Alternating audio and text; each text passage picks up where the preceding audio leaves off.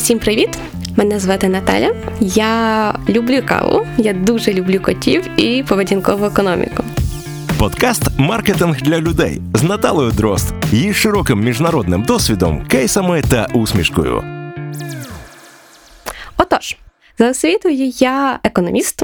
Сюрприз, сюрприз, за професією маркетолог, а так то я просто хороша людина і пригодошукачка. Е, сьогодні і подалі я буду з вами для того, щоб розказати багато цікавих речей, котрі для мене є неймовірно цікавими, і я постараюсь поділитися своїм ентузіазмом з вами про маркетинг. Тому чому? А тому, що навколо маркетингу стільки всяких незрозумілих речей.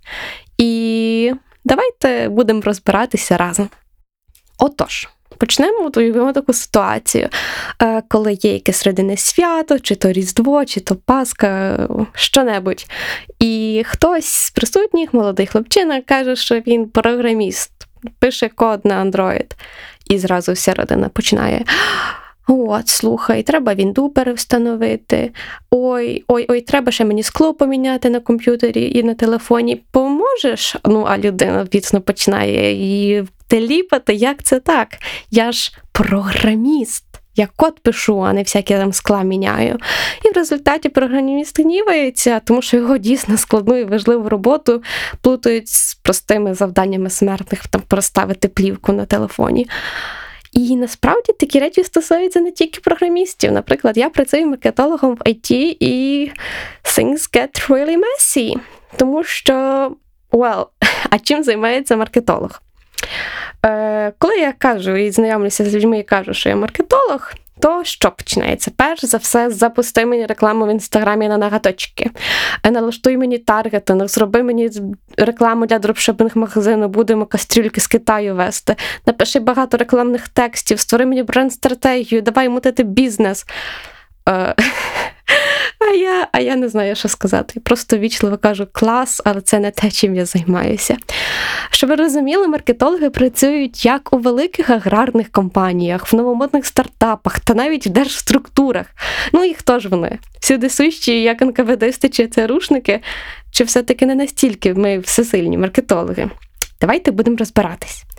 Сьогодні ми починаємо цикл е, своєрідних, не знаю, подкаст-епізодів, де я буду старатися ділитися цікавими речима, тими, що я вважаю важливими для розуміння маркетингу і загалом просто поможуть швидше і там цікавіше подивитися на світ. Отож, починаємо. Маркетинг для людей з кейсами та усмішкою. Історія першої у світі реклами ми починаємо з подорожі у часі. Колись, досліджуючи тему що деколи, я наткнулася на дуже цікаве запитання. Отож, вельми шановні знавці, питання. Перед вами давньоєгипетський рукопис, де йдеться про якогось раба. Він досконало чує обома вухами, чесний і слухняний. Цей текст розглядається як один з ранніх екземплярів чого? Так от, правильна відповідь реклами навіть в давньому Єгипті, е, ну, в той час, коли рабство було нормальною річчю торгували людьми, себто рабами, торгівля не відбувалася без маркетингу. Ну, просто-напросто написати цей хороший, цей слухняний, цей працьовитий. І саме ось такі приклади вказують на те, що маркетинг існував вже тоді. Ну, але з іншої сторони, навряд чи маркетологом би себе називав цей работорговець. Він просто був работорговцем. Ну, але саме уміння привабливо описати свій товар, заохотити покупця зробити вибір на користь вас, а не того конкурента, що стоїть тут поруч. Це і є основною функцією маркетингу. Маркетинг допомагає продавцям виготовляти правильні товари і послуги і максимально широко заспокоювати потреби покупців. Е, От досить цікавий ще інший кейс, це вже є трішечки пізніше, але теж е, ми переносимося з давнього Єгипту на Крит, де один з найдавніших писемних рукописів знайдено. І він звучить так: Я, Ріно, з острова Крит, за волею богів тлумачу сни.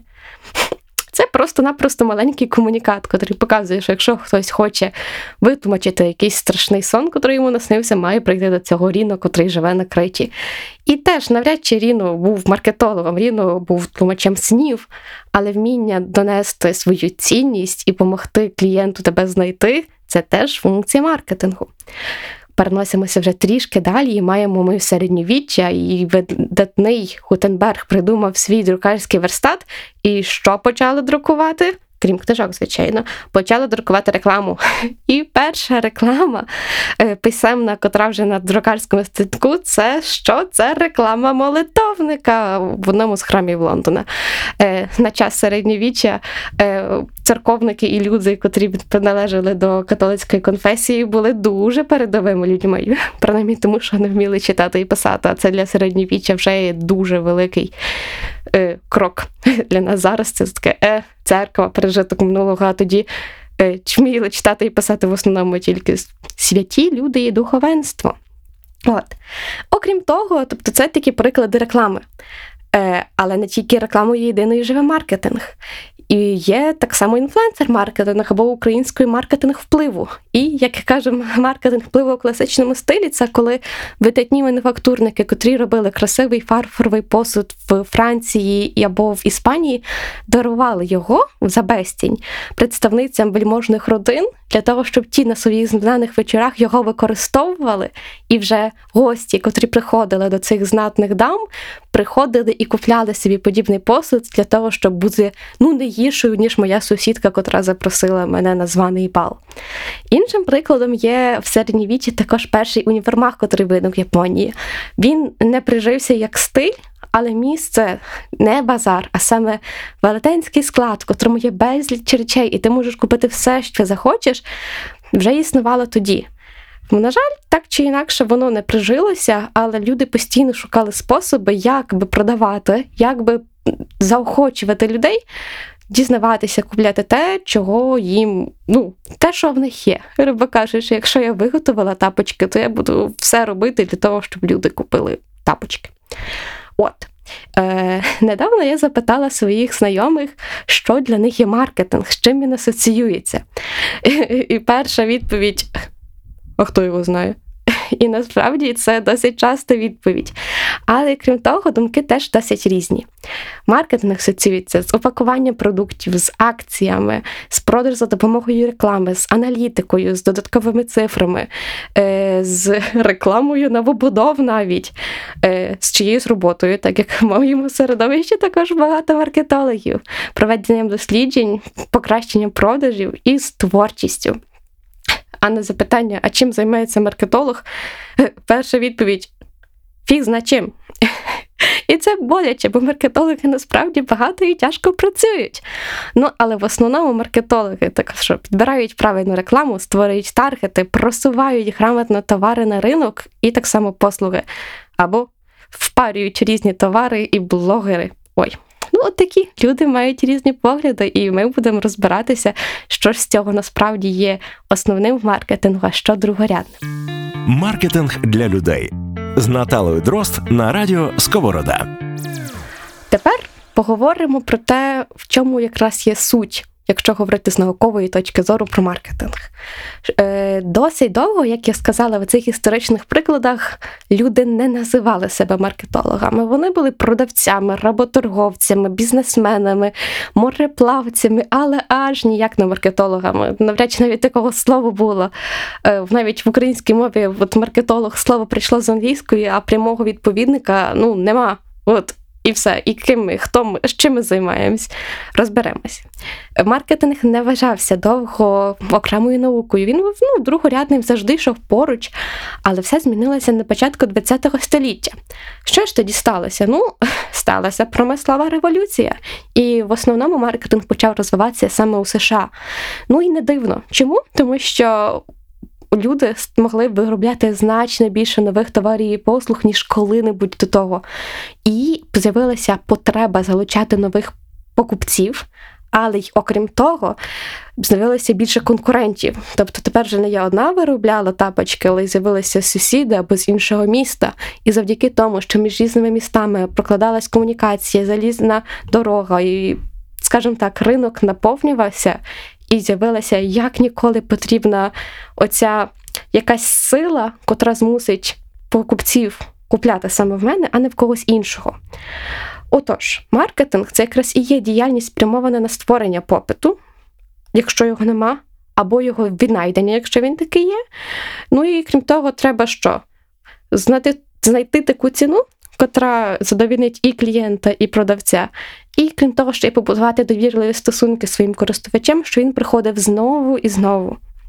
Насправді потрібно віддати належне Філіпу Котлеру або Пилипу Котлеру. Е, Філіп Котлер це є один з найвпливовіших маркетологів ХХ століття. А чому я кажу Пилип Котляр? Тому що його батьки мігрували з України. Він вже сам народився в США, він навчався в Чикаго, але в дитинстві він був Пилипом. Але оскільки Пилип це взагалі не American name, е, він став Філіпом і став Філіпом Котлером. Котлером, а не Пилипом Котлярем. Тим не менше, знайте наших і частково пишайтеся тим, що маркетолог заснував людина з українським походженням. Що зробив Філіп Котлер? Він, вперше за все, структурував всі існуючі знання, котрі є в цій доктрині. І окрім того, що він їх структурував, також вніс свої якісь додаткові припущення, котрі допомогли створити маркетинг як науку. Журнал Financial Times назвав такі найважливіші досягнення Котлера. В першу чергу це популяризація маркетингу як самодостатньої науки. Вона не менш важлива, ніж виробництво чи дистрибуція. Акцент на задоволенні потреб споживачів як ключ до успіху. Тобто, окрім того, що до Котлер всі вважали, поставлю нижчу ціну. Все, типу, я буду найкращим. Натомість Котлер показав, що людині не завжди найпотрібніша найнижча ціна. Треба задовільнити потребу. І той, хто найкраще відчує потребу її задовільнить, той, по суті, і переможе у гонці між різними компаніями. Окрім того, Філіп Котлер розширив маркетинг від виключно процесу, котрий супроводжує продажі, як до повної взаємодії з клієнтом.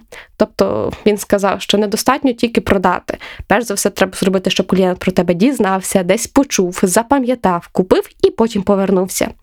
Ну і одним з не менш важливих е, досягнень Котлера є те, що він довів, що маркетингові підходи можна застосовувати не тільки в продажах, але до будь-яких організацій. Можна маркетингово підходити до розширення знання про благодійні організації, про музеї, про різні NGO, та навіть про політичні партії та інші некомерційні установи. І насправді теж. Просто підходи, котрі він створив, стали настільки для нас уже звичайними, що не здаються чимось, ну, типу, вау. Натомість, якщо ми подивитися з перспективи там 20-х років минулого століття, то на той час ціну поставив на базар, прийшов і ось тобі весь маркетинг. Але натомість життя дуже сильно помінялося. ХХ століття подарувало нам дуже багато визначних дослідників, як в маркетингу, так і суміжних галузів, такі як менеджмент або управління процесами. Ну, Це, наприклад, Роберт Каплан, Девід Нортон, Майкл Портер, Остер Вальдер, Адріан Словойський. Ну, Можна читати багато про цих цікавих людей, але тут головне те, що ХХ століття дійсно стало таким своєрідним велетенським трампліном або батутом для розвитку теорій маркетингу, в менеджменті і сумішних науках. І далі ми вже будемо говорити суто про маркетинг, але якщо вас цікавлять якісь суміжні науки, так чи інакше будемо повертатися до тих самих імен, тому що все між собою було дуже тісно пов'язано, і воно, як ми помітимо далі, переплітається дуже близько. Маркетинг для людей зрозумілою мовою. Професію маркетингу. Е, або на безриб'ї рак риба, так само, як у скруті і піарник-маркетолог. Е, як я вже зазначила, сучасний маркетинг охоплює всі точки дотику клієнта з компанією. Усі. Просто від згадки компанії у місцевій газеті до різних реферальних програм, програм лояльності для постійних клієнтів і, взагалі, те, що називається lifetime marketing, тобто на різних етапах життя е, компанія взаємодіє з клієнтом по-різному. В певний момент пропонує пепсі колу і жвачки, потім вино і сир, потім коляски, потім зошити. І, ну, грубо кажучи, дуже порізні є підходи і дуже різні професії, котрі з цим пов'язані. Е, що я зробила? Е, речі стають заплутаними, тому що в залежності від того, в якій компанії ви працюєте, і, по-перше, на якій посаді ви працюєте, це по-друге, маркетолог або людина, котра називає себе маркетологом, може виконувати надзвичайно різні функції. Отож, е, я зайшла на Work.ua, на роботу.ua, на ну, от різні сайти для пошуку роботи, ввела професію маркетолог і отримала просто широчезний спектр обов'язків. Ну, ось кілька прикладів. Е, один. Ціль роботи маркетолога збільшити кількість клієнтів, вивести продаж продукції на вищий рівень. Інший приклад. Основні обов'язки. Створення привабливого мультимедійного контенту для Instagram, Facebook, YouTube та сайту компанії, пошук нових рекламних майданчиків для просування бренду, управління з соціальними сторінками в соцмережах і робота з відгуками, а також створення текстового і фотоконтенту для сайту і соцмереж. Інший приклад маркетолог. Активація аккаунтів Facebook, реєстрація створення аккаунтів Facebook, оформлення та підготовка аккаунтів до роботи, робота з антидетект браузом Indigo і введення звітності. Інший приклад обов'язки маркетолога, приймати участь в розробці та реалізації маркетингової стратегії в напрямку, розробляти та реалізовувати компанії зі стимулювання продажів, розробляти презентації, вести піар-активності, розробляти і реалізовувати заходи для підвищення клієнтської лояльності. Ну, по суті, чотири вакансії, і всі вони чотири досить різні. Ну, те, що перегукується, це продажі, це може чуть-чуть аналітика, у двох згаданий Фейсбук, введення соцмереж як таких. І ну, виходить, що людина має знати все.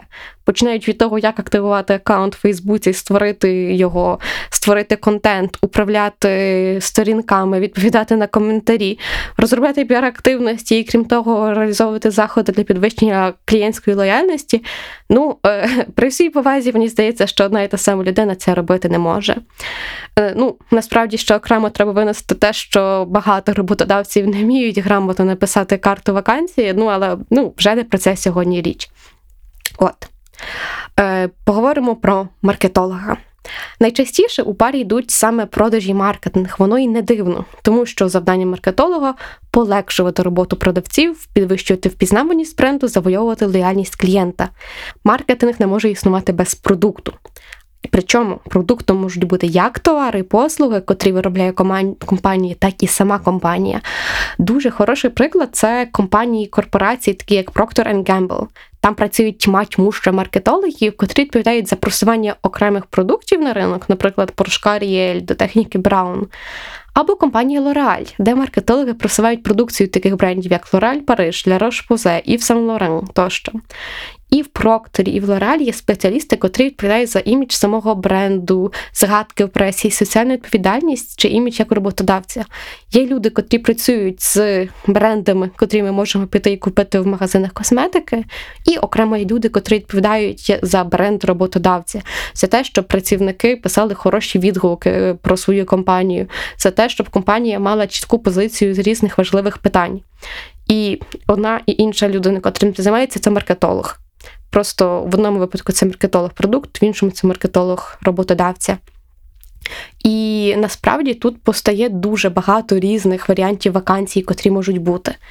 Е, Якщо вбити в пошук і знову ж таки подивитися, які професії в маркетингу найчастіше згадуються, то це, наприклад, там, бренд-менеджер, таргетолог, PPC-шник, SMM-спеціаліст, ком'юніті-менеджер. Ну і що вони роблять? Давайте от пройдемося про суто по головних. Бренд-менеджер це якраз спеціаліст, який відповідає за розширення впізнаваності бренду і створення іміджу навколо нього. Я спеціально не кажу хорошого іміджу, тому що кожен бренд він має свій власний стиль імідж. І для когось це може бути бунтарський, для когось це може бути якийсь унікальний, для когось це може бути дійсно там хороший екологічно захищений і тому подібне. Якраз роботою бренд-менеджера є визначити те, з чим найкраще асоціюється наш продукт, з чим ми би хочемо тіло асоціюватися, з чим би нас пам'ятали наші клієнти, і де знаходитися, де знаходиться місце в голові. Взагалі, от е, дуже хороше якась порівняння. Е, коли я навчалася в Львівській бізнес-школі, на одній з лекцій нас запитали, де живуть бренди. Ну і відповіді були в брендбуці, е, в рекламі на Ютубчику. Але ну, були ще інші варіанти. Суть в тому, що насправді бренди живуть в голові. Ні більше, ні менше. Якщо людина не має в голові відкладеного певного бренду, вона прочитає надпис Кока-Кола і в неї не відгукнуться ніякі емоції. Натомість, завдяки роботі бренд-менеджерів і всієї його команди, для нас Кока-Кола асоціюється не знаю, з виїздом на шашлики. Для когось асоціюється з прекрасним різдвяним часом, тому що кожного року Кока-Кола просто тратить шалені бюджети на те, щоб створити цю рекламну кампанію. Вона в Європі дуже часто їздить з цілими цими вантажівками щастя, роздають людям Кока-Колу і створюють святковий настрій. От якраз бренд-менеджер. Як вакансія і, по суті, як напрям цей, тобто воно відповідає за те, щоб будь-який напис, згадка, колір, лого асоціювалися саме з цим продуктом. І тому бренди бувають настільки сильні і популярні. Чому, наприклад, Apple такий дорогий? Тому що сам тільки оцей одничок яблучка, котрий ми бачимо на ноутах або на телефонах, зразу вказує щось про людину. Ну, насправді, Стів Джобс. Придумав назву компанії Apple. Багато хто не розумів, чому. Натомість він сказав: якщо ви придумаєте будь-яку кращу і обґрунтуєте, ми її поміняємо. ніхто не придумав нічого кращого. І тепер слово Apple, при тому, що його основне значення яблуко для багатьох стало просто чимось геніальним. Тим саме, наприклад, стосується Nike і Just Do It. Е, лого їхнє коштувало буквально копійки. Натомість, завдяки усім активностям, котрі підкріплюють силу бренду, ми знаємо, що таке Nike, чому його варто носити, і коли ти купуєш кросівки за ціною втричі вище, ніж по ринку, але ти їх носиш, тому що ти відповідаєш за просування в тому бренду, ти підтримуєш їхні ідеї і впевнюючи мірою надихаєшся їхніми дуже класними роликами, котрі вони кидають постійно в соцмережах. Інша цікава вакансія, котра часто зустрічається, це таргетолог. Я би навіть більше сказала, вона не те, що зустрічається як вакансія, а як багато курсів, котрі вчать людину стати таргетологом. І зразу питання, чим займається таргетолог? І я хочу сказати, що сама назва таргетолог, вона трошки, ну, невідповідна, як би так сказати. В чому суть? Таргетолог це, по суті, фахівець таргетованої реклами у соцмережах. І це звучить дуже вузько. Тобто ми тут працюємо тільки з диджитал-маркетингом і маємо конкретний тип реклами, саме таргетовану рекламу. І в чому тут є такий підвох? По суті, таргетолог це дуже вузька ніша, котра і так лежить, наприклад, в понятті UA-менеджери або PPC-шники, тобто pay-per-click. Всі ці назви, котрі я назвала, саме таргетолог, PPC-шник, UA-менеджер, вони працюють виключно в доктрині диджитал-маркетингу, принаймні суто тому, що в офлайн світі їх нема. Ну, тобто в офлайн світі ми не можемо платити за клік, ми просто вішаємо наш плакат, вішаємо якийсь білборд і чекаємо, там, подивимося, скільки людей побачило, не побачило. Таргетологи, PPC-шники і UA-менеджери е, це три вакансії, котрі суто спеціалізуються на диджитал-маркетингу. Можливо, є якесь питання, чому саме UA-менеджер і UA doesn't stand for Ukraine. Це не стосується України, це стосується user acquisition. User acquisition – це залучення користувачів. Тобто українською мовою грамотно би це звучало спеціаліст залучення користувачів. Е, PPC pay-per-click – це спеціаліст залучення користувачів, котрий користується технологією плати за клік. А таргетолог це спеціаліст таргетованої реклами в соціальних мережах. Якось так. Суть тому, що між ними всіма різниця є не настільки велика, адже певна людина, саме маркетолог, запускає рекламу в різних диджитал-платформах. Це може бути соціальна, соціальні мережі, такі як Facebook або Snapchat, або Twitter. Це можуть бути серч платформи, платформи пошуку, такі як Google, такі як Apple Search, котрий безпосередньо в App Store. Це можуть бути різні партнерські платформи. Але робота одна. Людина платить за показ реклами і чекає, що певний користувач зробить дію, котру хоче даний маркетолог. Тобто, це або купити певний продукт, якщо це є комерс, скачає певний додаток, зайде на твій веб-сайт і ну, поїхали. В основному робота проста: запустити рекламу, показати користувачу свою рекламу і чекати, що він зробить правильну дію.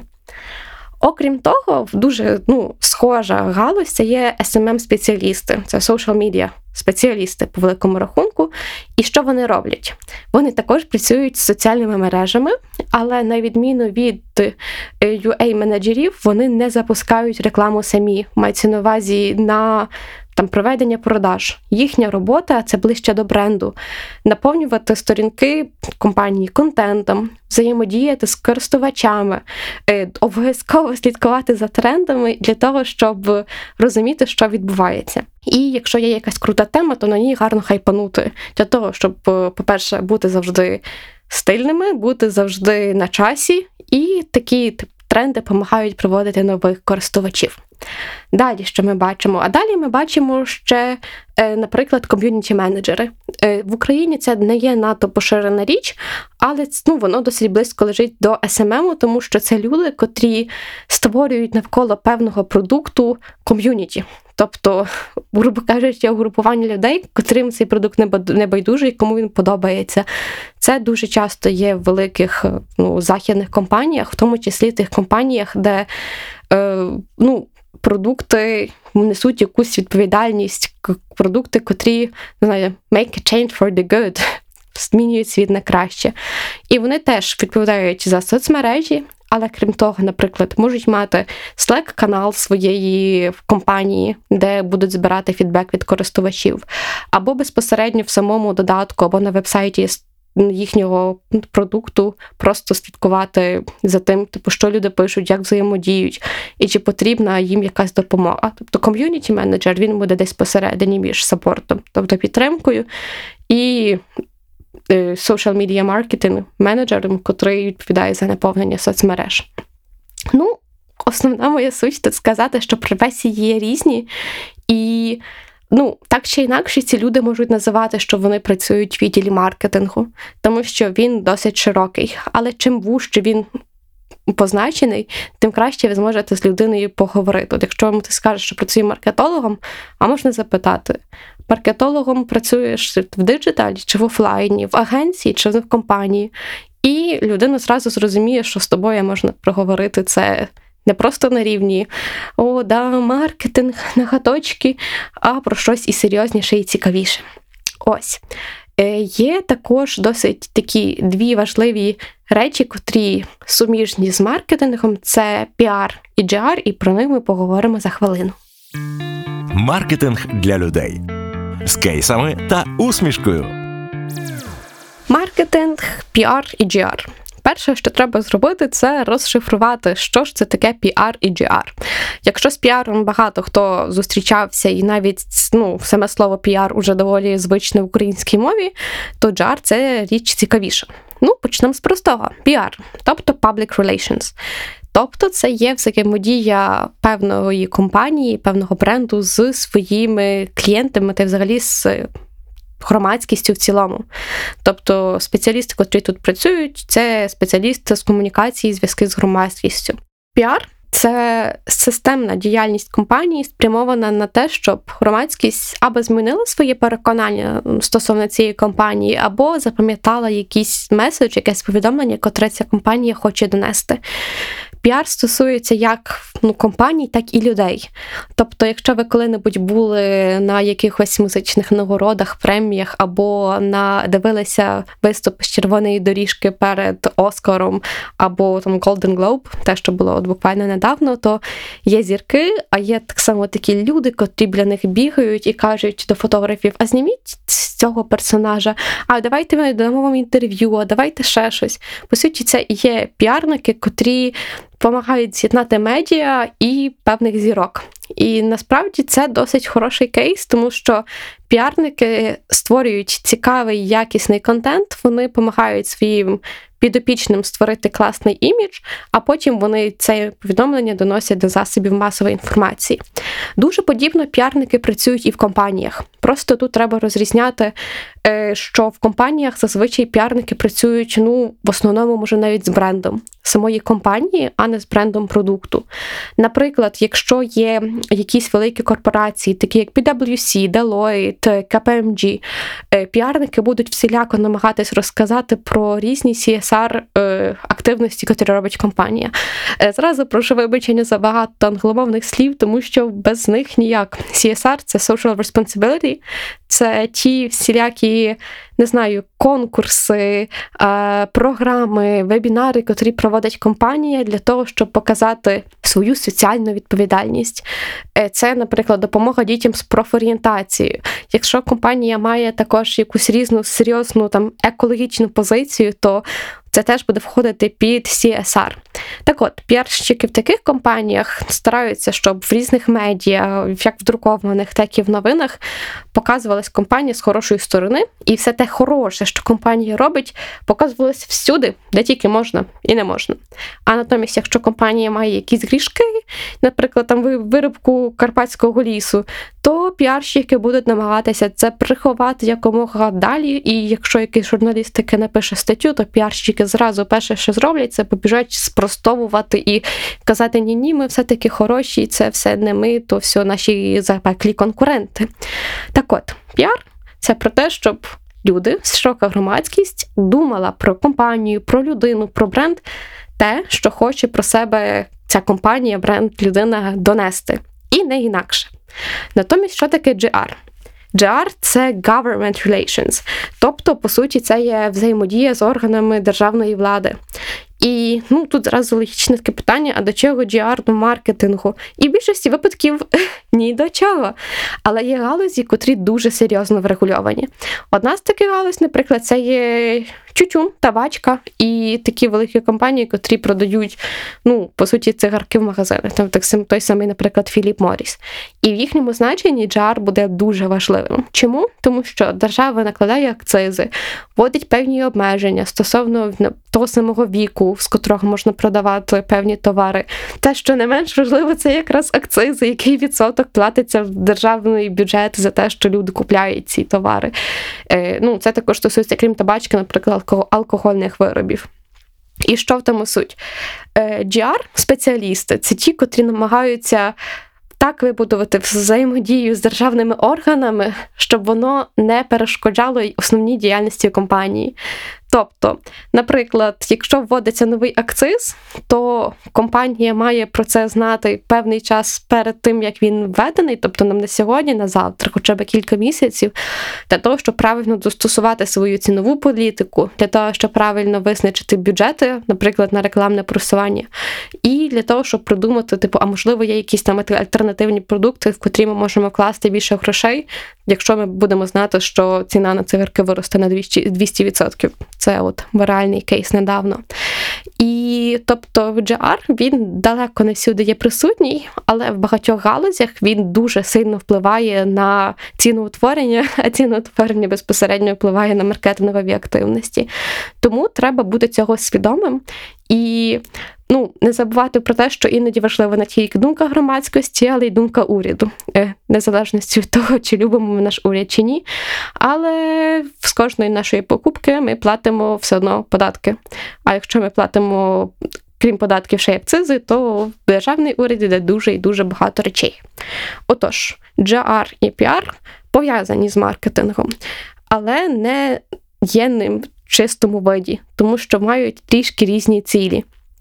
Тим не менш, в деяких компаніях без грамотного GR не можна побудувати грамотну маркетингову стратегію, а піар потрібний завжди і всюди сущий, він ближче на маркетингу, але на метою його метою є не підвищення продаж, а саме донесення комунікації. Тобто піар по своїй натурі він ближчий до бренду. Е, Якось так. Отож, що в нас є? У нас є різні професії, котрі є в маркетингу. У нас є різні галузі, котрі з ним є суміжні з маркетингом. І, напевно, треба поговорити про те, що ж таке latest new thing в маркетингу. І це нейромаркетинг. Що таке нейромаркетинг? Перше, їх зразу хочеться сказати, це є фейк. Ем, Ну, але воно так не є. Чому? Зараз все поясню. Загалом, останні років 10-15 є дуже велика, не знаю, є просто велетенський хайп над всіма речима, де ти спершу ставиш слово нейро. Нейрокопірайтинг, нейроменеджмент, нейромаркетинг е, і взагалі нейронаука в цілому. Ну і якщо тому трошки цікавитися, то нейро воно стосується мозку. Відповідно, нейромаркетинг це по суті наука, котра вивчає, як проводити маркетинг, базуючись на різних стимулах, котрі відбуваються в нашому мозку. І чи воно існує? Відповідь в загальному так. Наскільки воно якісне, доведене і підтверджене, е, тут воно трошки складніше. І справа не тільки там, наприклад, в українському ринку, справи взагалом. Нейромаркетинг е, нова штука досить цікава, але все одно не до кінця її вивчена. Нейромаркетологи проводять багато досліджень, але вони самі по собі досить коштовні, тому що в грамотному нейромаркетингу дослідження проводяться, вивчаючи взаємодію мозку разом з певними маркетинговими активностями, котрі ми хочемо проводити. Відповідно, використовуються такі методи, як МРТ, слідкування за тим, як рухаються очі, електроенцефалограма, е, вимірювання швидкості серцебиття, підніння долонь і тому подібне. Е, тобто це біологія плюс маркетинг. Це навіть не то, що біологія, це ну, більше навіть нейробіологія. Е, і проблема в тому, що такі дослідження, по-перше, вони проводяться переважно в лабораторіях, а натомість звичайний маркетинг, котрий є в житті, він проводиться в польових умовах, тобто, грубо кажучи, в магазині, на базарі, чи навіть сидячи вдома і гортаючи стрімку у Фейсбуці. Відповідно, знайти якісь дійсно там визначні відкриття поки що. Не вдалося, але при тому вони дуже добре допомагають якісь інсайти, котрі здобуваються в нейромаркетингу в класичних теоріях. Що я можу ще додати? Є дуже цікава наука, це саме поведінкова економіка, яку я дуже люблю і постійно її пропагую. І на відміну від нейромаркетингу, вона більш базується на психології. І навіть Амос Тверський, Деніел Канеман, це ті, котрі, по суті, і заснували поведінкову економіку як науку. Вони отримали Нобелівську премію. Точніше, її отримав Деніел Канеман, бо Тверський до того часу вже помер. Е, котрі показували, що люди роблять рішення не раціонально, а якось інакше. І ось поведінкова економіка маркетологам дуже часто встає в пригоді, тому що показує на ті психологічні паттерни людської поведінки, при котрих людина поводить себе не найкраще і не згідно з тими раціональними приписами, як це до сих пір вважали економісти. Е, що стосується нейромаркетологів, е, часто і відкрито можу сказати, в Україні таких одиниці. І якщо хтось себе так представляє, е, треба дуже добре запитати, що людина під цим має на увазі, чи він, вона робила якісь дослідження, чи брали в них участь, чи знає принаймні, що таке. Аксон і дендрит. Якщо не знає, то точно нейромаркетологом людини не є, а просто використовує модне слово. Е, одного разу я була на лекції, котра називалася Нейрохакінг вивчення іноземних мов. Е, назва, звісно, що сподобалася. Тут же слово нейро, як інакше не прийти.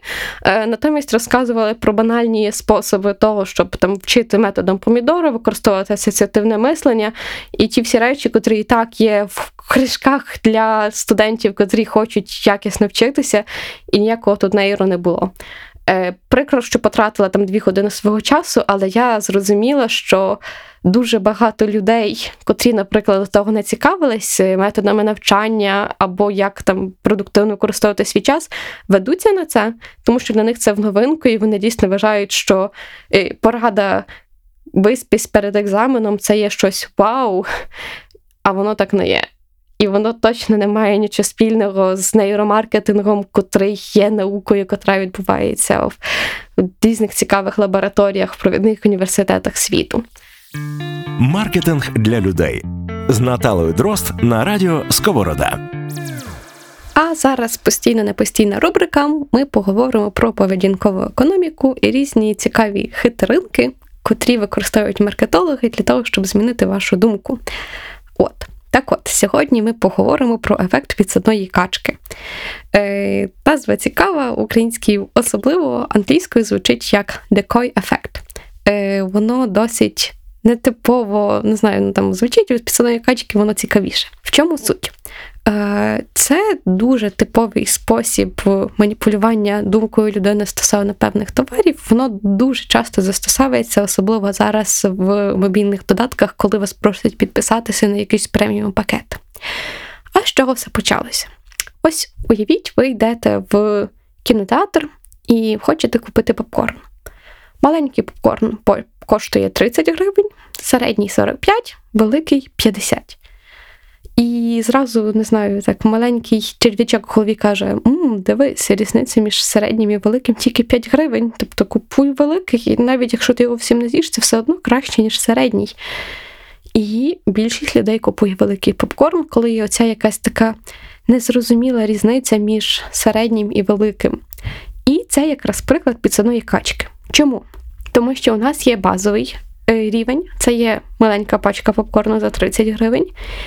І у нас є бажаний, це велика, це пачка за 50 гривень. Але якщо б ми мали тільки два варіанти 30 або 50, люди багато би взяли маленьку пачку попкорну. Чому? Тому що ну, подумали, ну, я все не з'їм, мені того не треба. Ну, так вже йти попкорн люблю і ще буду переплачувати. Натомість, створивши варіант, котрий є посередині, і котрий має дивно непропорційну ціну, тобто середня пачка за 45 гривень, дуже багато людей починають думати: о, блін, середня 45, а велика за 50, 50 це ж так мало в порівняно з 45, візьму я велику. І насправді цей приклад застосовується навіть частіше, ніж ми можемо подумати. Я великий фанат пепсі-коли, і от бувало, приходжу в магазин, дивлюся, пів літри коштує 10 гривень, півтора літри коштує 20, а 2 літри коштує 22 гривні. І попри те, що я хотіла просто взяти півлітрову пляшку, щоб випити, втамувати жагу в гарячий сонячний день, я купляла 2 літри. Е, тому що мені здавалося, типу, якщо півтори коштує 20 гривень, а 2 літри коштує 22, ну come on, типу, де тут логіка? І просто там прорахувавши, що середня ціна за півлітра в 2-літровій пляшці найнижча, я купляла 2-літрову пляшку. Згодом, коли я прочитала про ефект підсадної качки, я зрозуміла, наскільки. Грамотна є ця маніпуляція, тому що більшість людей дуже часто навіть не помічають, як воно працює. Е, також ну, подібний приклад, він ну, трошки відрізняється, це просто ефект якорування. Це тоді, наприклад, коли ви заходите в улюблений супермаркет і приходите, наприклад, відділ з консервованою кукурудзою, і бачите, що кукурудза бондюель коштує 35 гривень, там кукурудзи різних марок коштують ну, 30, ну, 28, а потім бачимо марку ну, торгову марку, котра виробляє саме цей магазин. Тобто, грубо кажучи, це, наприклад, якщо ми приходимо в сільпо, то в нас є премія. І зазвичай премію ставлять поруч з бондюель. І коли ми бачимо, що премія коштує 20 гривень, а бондюель коштує 35, ми зразу беремо нижчий ну, товар, тому що кукуруза, по суті, вона й та сама, допоки ви не є фанатом бондюель, а ціна вирізняється дуже сильно. І насправді премія пішла ще далі, запустивши, маючи тобто сільпо пішла ще далі, фоціфуд. У них є як повна чаша, так і премія. І вони ще більше якурують нас на нижчі ціни для того, щоб купляти саме їхній товар, а не товар їхнього конкурента. Е, Ну, це не є безпосередній ефект підсадної качки, але ну, це теж тісно з ним пов'язано, тому що ми порівнюємо ціни і ми не розуміємо, а на що я буду переплачувати за те, що коштує більше, якщо можна купити той самий продукт в ідентичному об'ємі з ідентичною вагою, але за меншу вартість. От. Е, стосовно підсадної качки в мобільних додатках, це дуже типовий кейс, коли ми маємо план тижневої, місячної або річної підписки. І, наприклад, річна підписка коштує 500 баксів, і вам здається, що я побачив, що я побачила. Я бачив тижневу підписку там за 3 або 4 долари. І розумію, ну так, 3-4 долари порівняно з 500 баксами це взагалі ну, небо і земля. Напевно, я все-таки підпишусь. Ну, Видно, воно таки того варте. І ну, маніпуляції з ціною, поведінкова економіка це те, до чого ми ще часто будемо повертатись. Е, Просто старайтесь помічати, коли у вас є, наприклад, три опції, Е, як ви робите свій вибір? Чи ви купуєте те про що ви хотіли купити з самого початку, чи змінюєте думку тоді, коли проаналізували там ціну, об'єм різних продуктів, в залежності від того, що ми бачимо перед собою і за яку ціну. Це була хвилинка поведінкової економіки на моєму маркетинговому подкасті. Маркетинг для людей зрозумілою мовою. Отож, що ми сьогодні обговорили? Маркетинг це наука, наука, котра встановила себе у 20 столітті завдяки різним видатним вченим, в основному Філіпу Котлеру, Славоцькому, Остервальдеру і іншим видатним класним людям. В маркетингу працюють люди надзвичайно різних професій, і дуже часто ці професії настільки різні, що їх між собою не можна порівнювати. Але назва, зокрема, дуже часто лишається одна й та сама: маркетолог, маркетолог, котрий продає товари в інтернеті, і маркетолог, котрий на різних агровиставках розказує про дуже круті українські компанії в галузі агротех. Далі, крім того, Е, є нейромаркетинг, є різні тренди і прогнози, котрі стосуються розвитку маркетингу, але вони поки що не настільки сильно розвинені, щоб казати про видатні прориви в дане саме в цій галузі. Маркетинг дуже тісно йде з продажами. Він частково перетинається з піаром і GR в різних компаніях, але він є окремою великою і важливою наукою, і наступні кілька випусків ми про неї говоримо ще детальніше. Дуже дякую за увагу. Дуже дякую, що дослухали до цього моменту. Якщо ви тут зі мною, то я відчуваю себе дуже радісно і сподіваюся, що е, ви дізналися щось нове. Е, почуємося зовсім скоро. Чекатиму на різні відгуки, знаходьте мене в соцмережах, поділимося і будемо ставати кращими разом, і не будемо дозволяти маніпулювати собою чи своєю думкою. З вами була Наталя Дрозд. Ця програма про маркетинг. Будьте здорові! Усім привіт! Мене звати Наталя. Я люблю каву, я дуже люблю котів і поведінкову економіку. Подкаст Маркетинг для людей з Наталою Дрозд по вівторках на SoundCloud, Google та Apple Podcasts Радіо Сковорода.